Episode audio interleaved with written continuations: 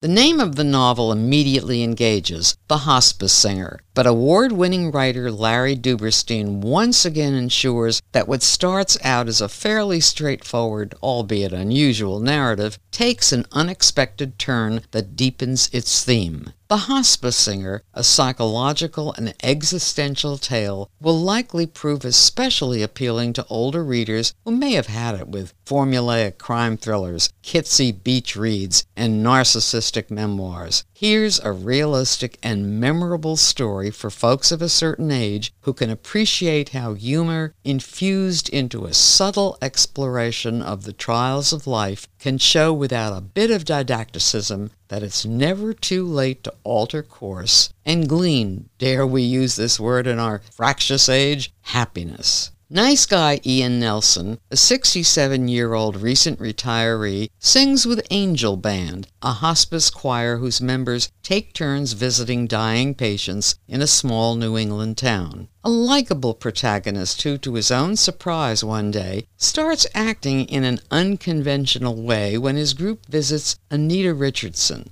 an attractive, young, still vibrant brain cancer victim. She singles him out by making eye contact, and he stays on for a bit. Married for 40 years to the caustic, analytical Polly, a psychotherapist, and the father of two grown children who have left the nest long ago, Ian finds himself strangely attracted to Anita, and contrary to hospice choir rules, allows a personal relationship of visits, storytelling, and the occasional drink to follow. A lesser talent would signal a midlife crisis, but Duberstein hints at something less overt and more significant a need to connect that takes its origin from impulse and intuition. His wife, Polly, is mischievous and challenging. He, recalcitrant and reliably dodging conflict. That insertion of reliably teases out his wife's cool assessment of him as sentimental, morbid, and melancholic. He has friends, his older former boss Jack, who loves ice fishing and is determinably, sometimes foolishly independent, the local librarian Anne, with whom he exchanges quips, and others in his singing group. His son Carl is caring, but has his own life, and Carrie, his volatile daughter, keeps her distance 3,000 miles away. He keeps up with the news, anti Trump in head and heart, and in general leads or is led by an ordinary